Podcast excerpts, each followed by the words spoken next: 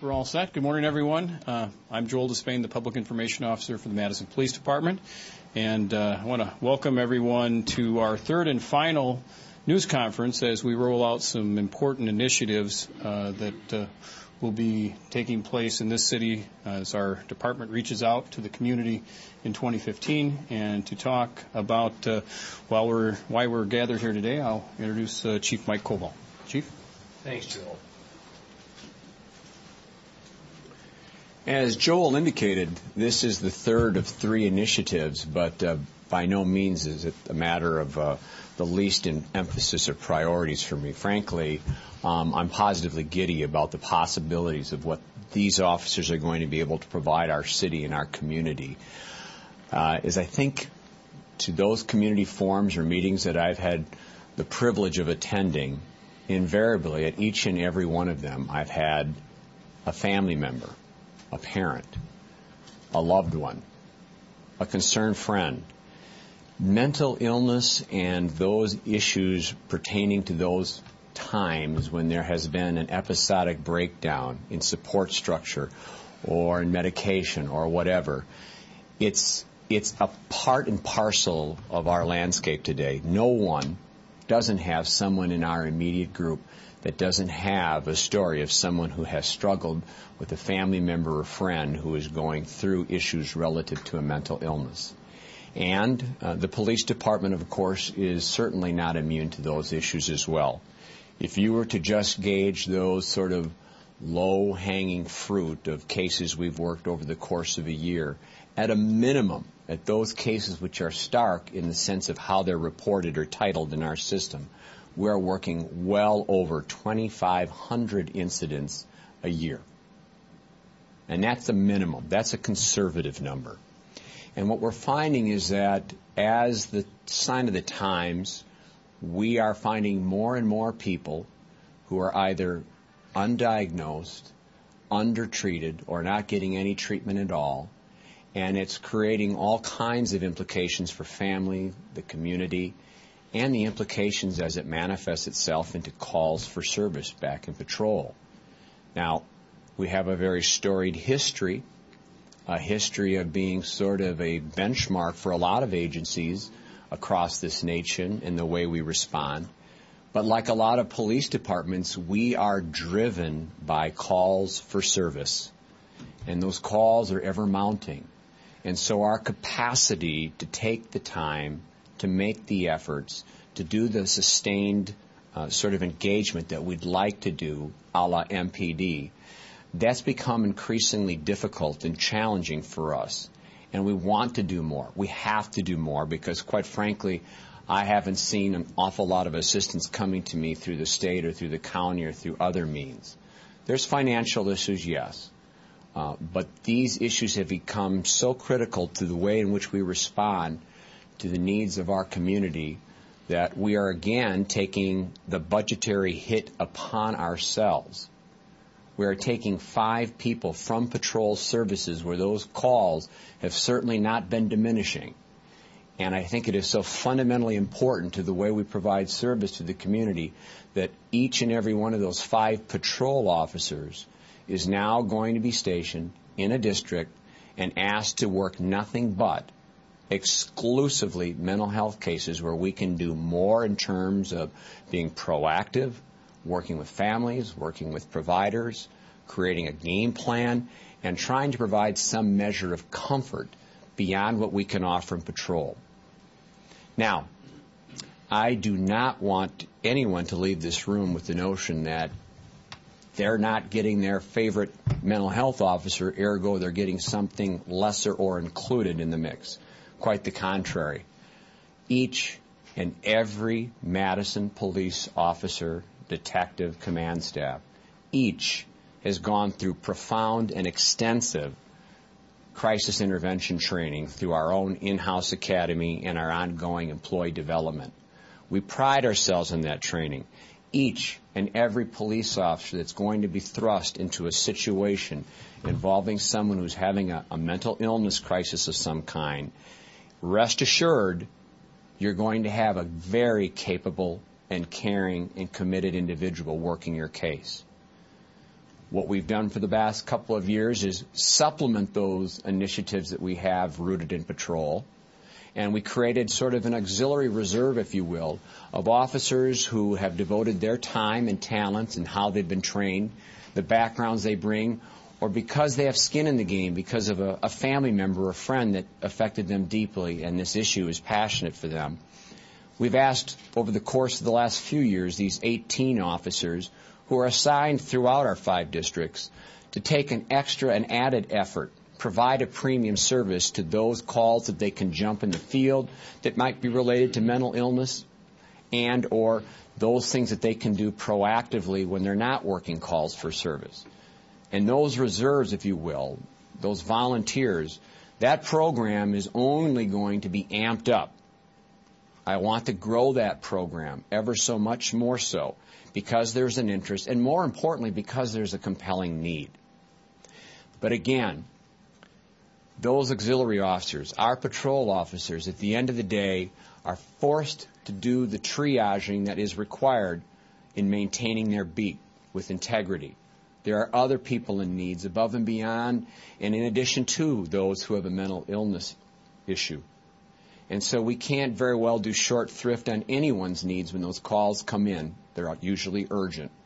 So by today, I am announcing that with these five mental health officers who will not be call driven, who will assist us preemptively in a lot of these calls, I believe that we will be able to provide a sort of a gap saving mechanism for a lot of families and friends who have found that their loved ones are falling between the cracks that somewhere along the line the mental health system has failed them. And in that capacity, as I've not seen any robust initiative from any other quarters of our community, I guess it then becomes the default mechanism of the only 24 7 social service agency that I'm aware of, namely the Madison Police Department. And we're going to embrace this challenge in a robust way and I'm thrilled that we have the capacity to understand that these folks have taken sort of above and beyond the pale of what normally gets uh, dished out here as work and have taken on this unique assignment voluntarily because they've got skin in the game. And this matters a great deal to them as well.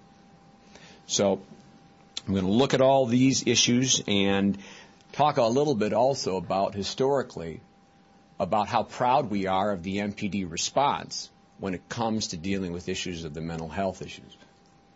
For one, we are one of only six nationally recognized training sites for mental health crisis intervention, and we're very proud of that moniker. Additionally, we've just been identified to be a pilot project funded to see how we can do a better job in tracking, tracing, identifying, retrieving, and looking at the dispositional outcomes of those incidents that our police officers in patrol field and how we can find those more readily and create a database that's more comprehensive. Madison has been selected for that as well. We have worked diligently to expand our borders of expertise in working with the community. Captain Roman here has served on the board of NAMI locally for years. We do cooperative partnerships not only with NAMI, both state and local, but we work with Journey Mental Health in providing effective and comprehensive street interventions for people who are in crisis. Part of Captain Roman's new assignments, besides dealing with all of those mental health initiatives that I'd like to bring forward is that she is basically going to be designated in a new role as one of community outreach and services. And in that capacity, not only will she be dealing with those issues specific to mental health and mental illness, but she's also going to spearhead our drives to be more engaging in creating volunteer activities, in engaging youth activities for our youth academy, in looking at the various quality control assurances that come into the department and transcend what the five districts need to provide a centralized, uniform, qualitative response that reflects my needs and my priorities. So she's going to be wearing many hats as well.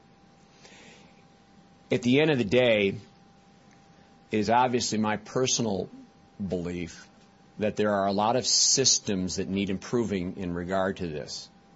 And quite frankly, we have tried working cooperatively with a lot of those partners, thinking that that would be the best way to bring about systems improvements.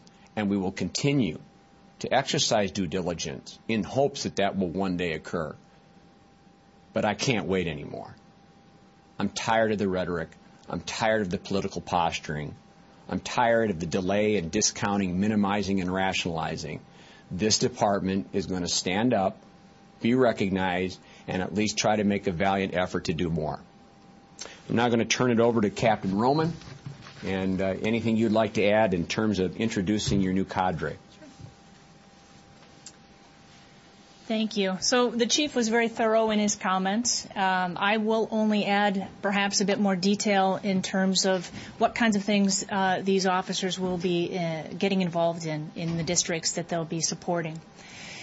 First of all, um, I will say that I am extremely excited uh, and encouraged that the chief has, um, you know, uh, basically provided uh, this layer of support to the community on a very, very important issue. Um, as he stated, we've been working for years in this area to provide services to people with mental illness. The liaison program has been in place for um, a bit over 10 years now. And so by adding this layer of full-time support, I'm confident that the work that these officers will be adding uh, will help uh, provide better support to people in the community with mental illness.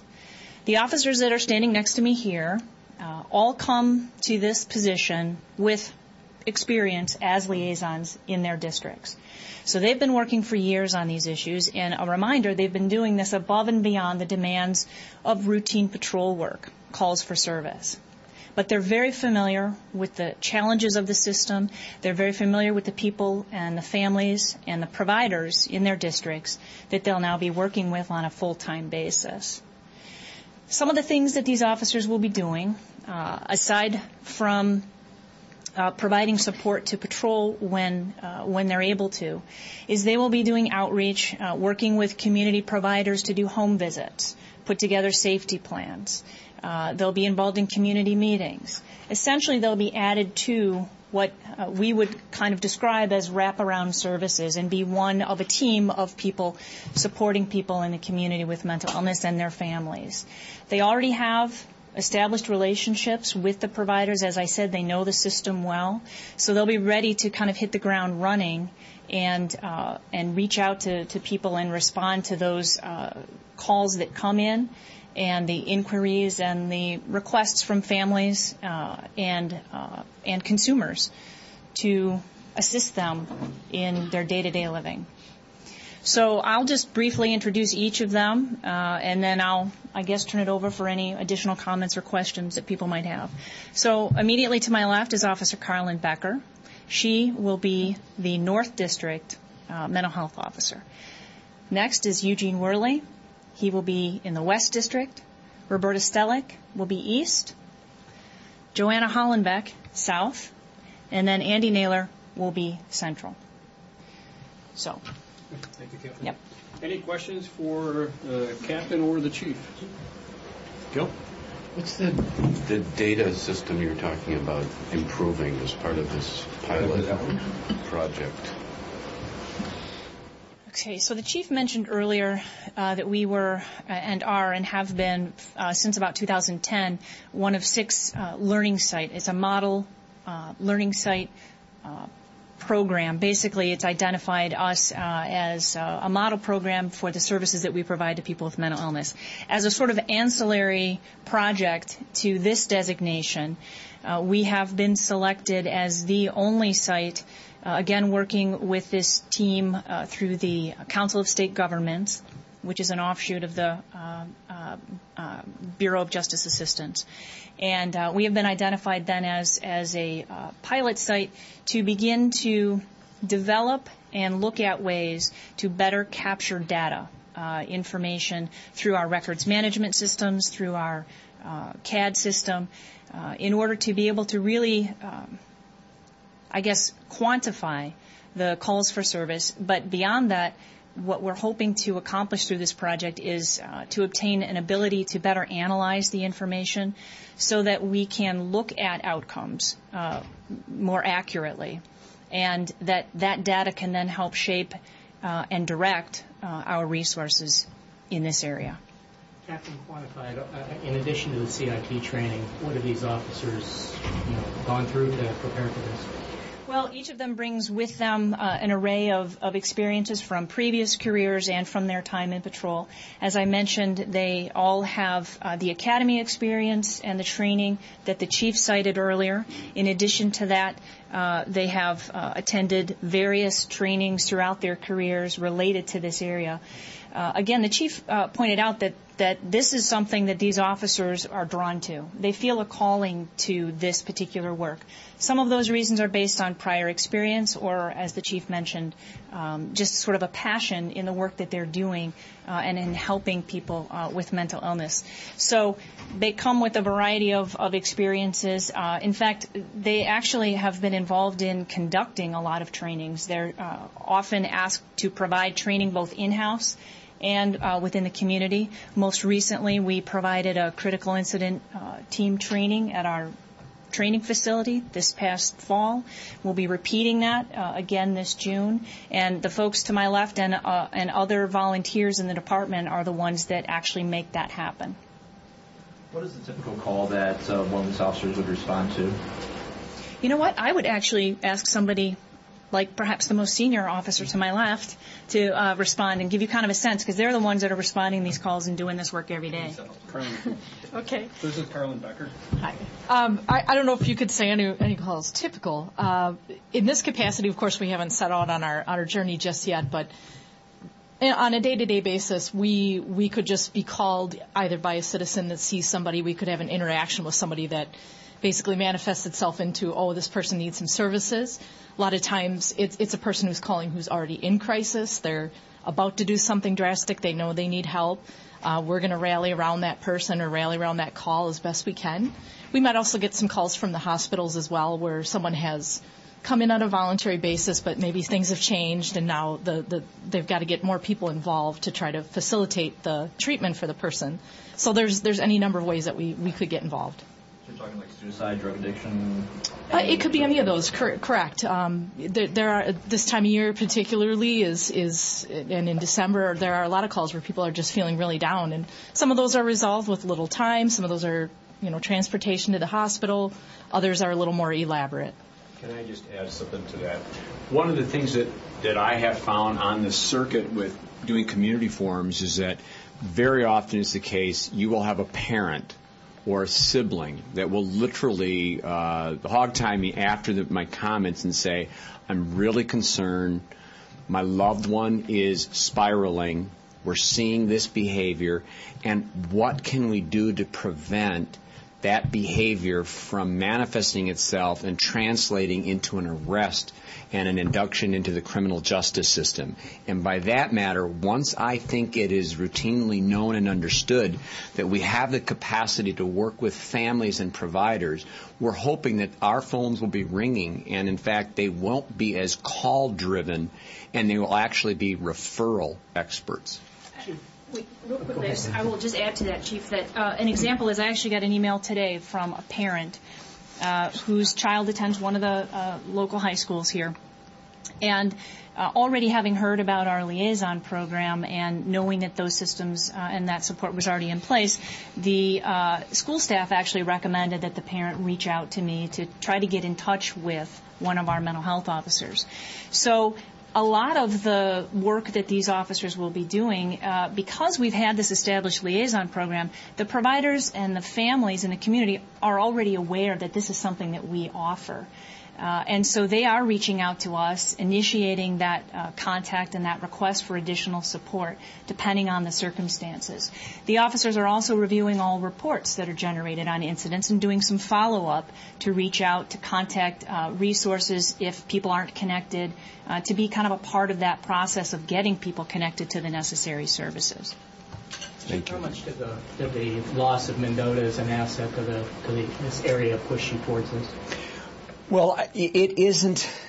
It isn't a major driving uh, point, but it is contributing to it. Uh, clearly, since that decision has been made, there have been scores, probably close to 80 instances where we've now had to use two officers in this, uh, literally this five-hour round trip having to go to Oshkosh and back. So much so that, of course, you're aware that I filed a legal action to try to get specific performance to reopen Mendota to us. And that doesn't even uh, take into account that a lot of our officers are doing callbacks to Mendota, and that can be 30 or 40 since that time. So it is a, a contributing factor, but moreover, why is it that we're seeing people more so than ever reaching such a capacity, such a critical level that it's reaching the point that we're going to these scores of involuntary commitments translating into emergency detentions. That in as much as is important as the Mendota issue, but that gets to a greater concern that I have in that why is this spiraling so downward and how can we respond more effectively? There have been se- several incidents in the last couple of years where individuals in crisis and it didn't end well. Is this, Yeah. is this, is this an effort to be proactive and get to those situations before they get there? Clearly, that is one of the motivations for it. You know, we've all had, I know we've all had those instances where when we've dealt with someone at the end of the night, uh, who, who among us doesn't wonder, have I done everything I could? Are all the resources that I could have accessed, have I accessed them? Did I meet the legal threshold to do an emergency detention? I know that I still carry with me from May of 1988 the fact that I had an encounter with someone who was experiencing a mental illness crisis. Five days later, Laurie Dann went to Winnetka, killed a school aged child, and then killed herself. That is something that has stayed with me for the better part of my career, and I was only four years on the, five years on the department then. That moment in May in 1988 is a moment like no other, as was the issue just last three days into my 10 years office on May 2nd.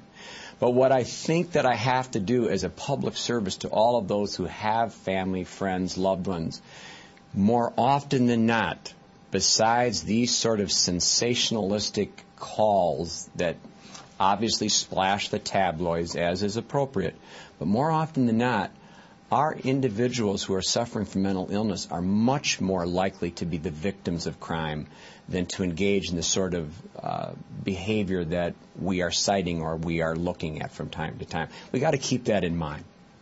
Do you find it difficult to balance the? I mean, I understand that there's specially trained officers that deal with mental illness and whatnot, but I'd like to take the example of the uh, of the high school student. You're still a cop, Mhm. and is there a way to kind of like separate the stigma of you being a police officer and but you also being there to help them socially? Well, I think we've seen that those waters can be negotiated if we look at other parallels within our field. Initially, neighborhood officers walking in challenged neighborhoods were pioneering spirits. The same can be said about educational resource officers in the high schools and to a lesser extent, some of the officers we have assigned to our gang intervention units. All of them have that capacity and have to understand what is their statutory responsibilities, but we're looking at BPR, best possible resolutions, which more often than not, we're looking to escape the paradigms of citations and arrests. We're looking at how we can provide services and treatment. Those are the things that are uppermost, and I hope, in the new paradigm shift that we want to see from the Madison police approach to issues that have been traditionally handled that way. Officer, can I ask you a quick question? Yes, sir. How, how important is the human aspect of this that you're able to, to make a difference and, and, and be able to deal with an individual? I would say that's at the top. I mean, you know, again, we're we're all here because we want to be, but we also wear this uniform because we, at the end of the day, we really want to help other people, and we think we have the capacity to do that. I mean, I personally just think everyone deserves a chance, and and all you know, people, it's in there. That good is in there somewhere. So, but you have to be able to connect with people. You have to have empathy. You have to have compassion, or you can't. You aren't able to negotiate your your options from from being resources or or criminal, or you have to have that in in your in your ability to communicate and connect with people because otherwise it just won't work. And I think, I mean, and any police officer knows that, but we, we all just naturally gravitate towards that kind of situation. And that's probably the biggest appeal for us coming into this position. For Officer or for Captain Roman, um, how important is it to have officers here who, who, who know the system, who know how to navigate, you know, especially with everything that's gone on when, in the past few years with, with, you know, bigger holes developing in that system. How big is it to have people who, who know how to, how to move through it? Well, I think, uh, obviously it's a benefit. Um, it, one of the things that's true about this full-time position is that because that is something that th- that they will be dedicating um, their workday to, um, uh, it's important that they come into these positions with that foundation already in place. While they did volunteer to uh, be a liaison in their districts, these full-time positions are positions that they actually competed for. So we had a process of selection and interview uh, within the department to select these five. So, uh, so clearly they put their name in the hat voluntarily to do that, but they are here because they were selected among a group of officers who who uh, submitted their interest uh, because they bring to this position that foundation, that knowledge of the systems, the previous experience, and those working relationships already in place. And it's key uh, because the work that they'll be doing will depend on that. Is the approach that you're taking right now with these full-time um, folks uh, playing this role been used anywhere else in the state or in the country that you're drawing on a model, or are you creating this? Go ahead. You're the my subject matter expert.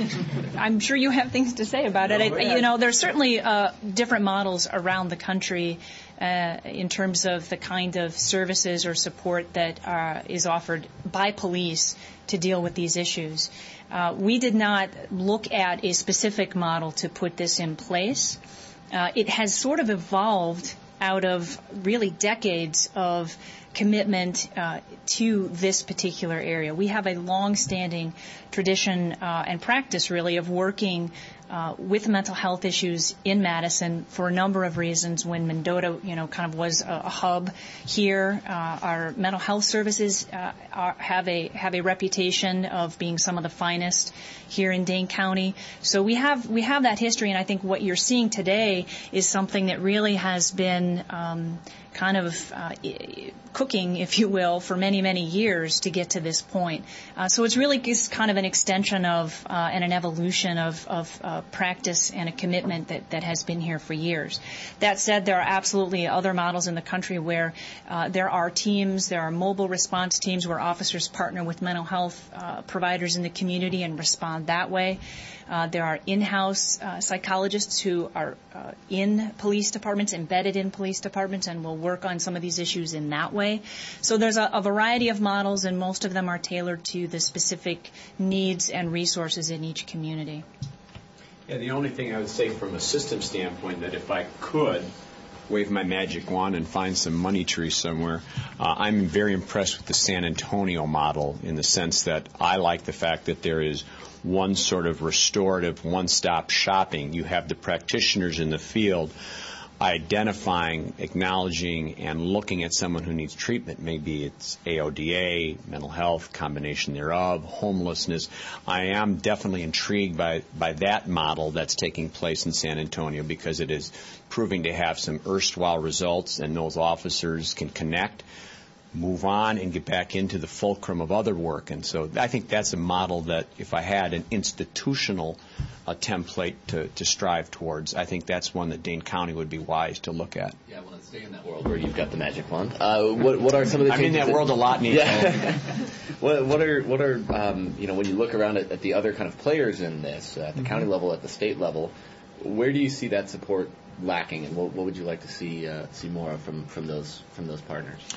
Well, again, I think that uh, both state and county, you're filled with people who want to do the right thing. Their hearts are in the right places, and their intentions are good. What I think has become increasingly self-evident is what are those institutional barriers that are being thrust in the way.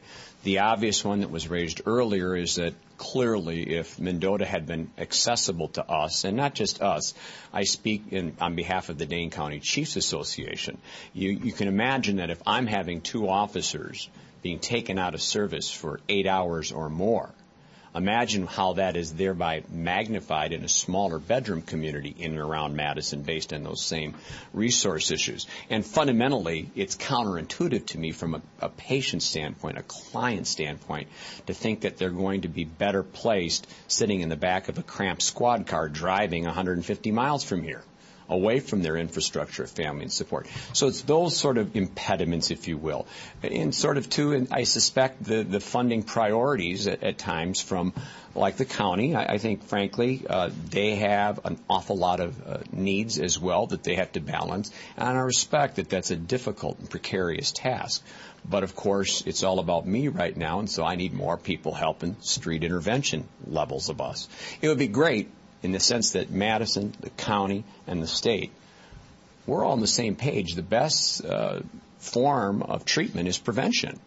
But the problem is, is that prevention hasn't worked emphatically across the board, which is why we're then put in the position of trying to cobble up solutions in the middle of the night with very little additional resources using just sort of the creativity of what the officers can come to working with our partners. So I think everybody wants to do the right thing. I, I've just sort of grown tired of waiting. Other questions? All right, well, thanks, everyone. I also have a copy of the Chief's blog, which will be posted soon, uh, which reiterates some of what you've heard today.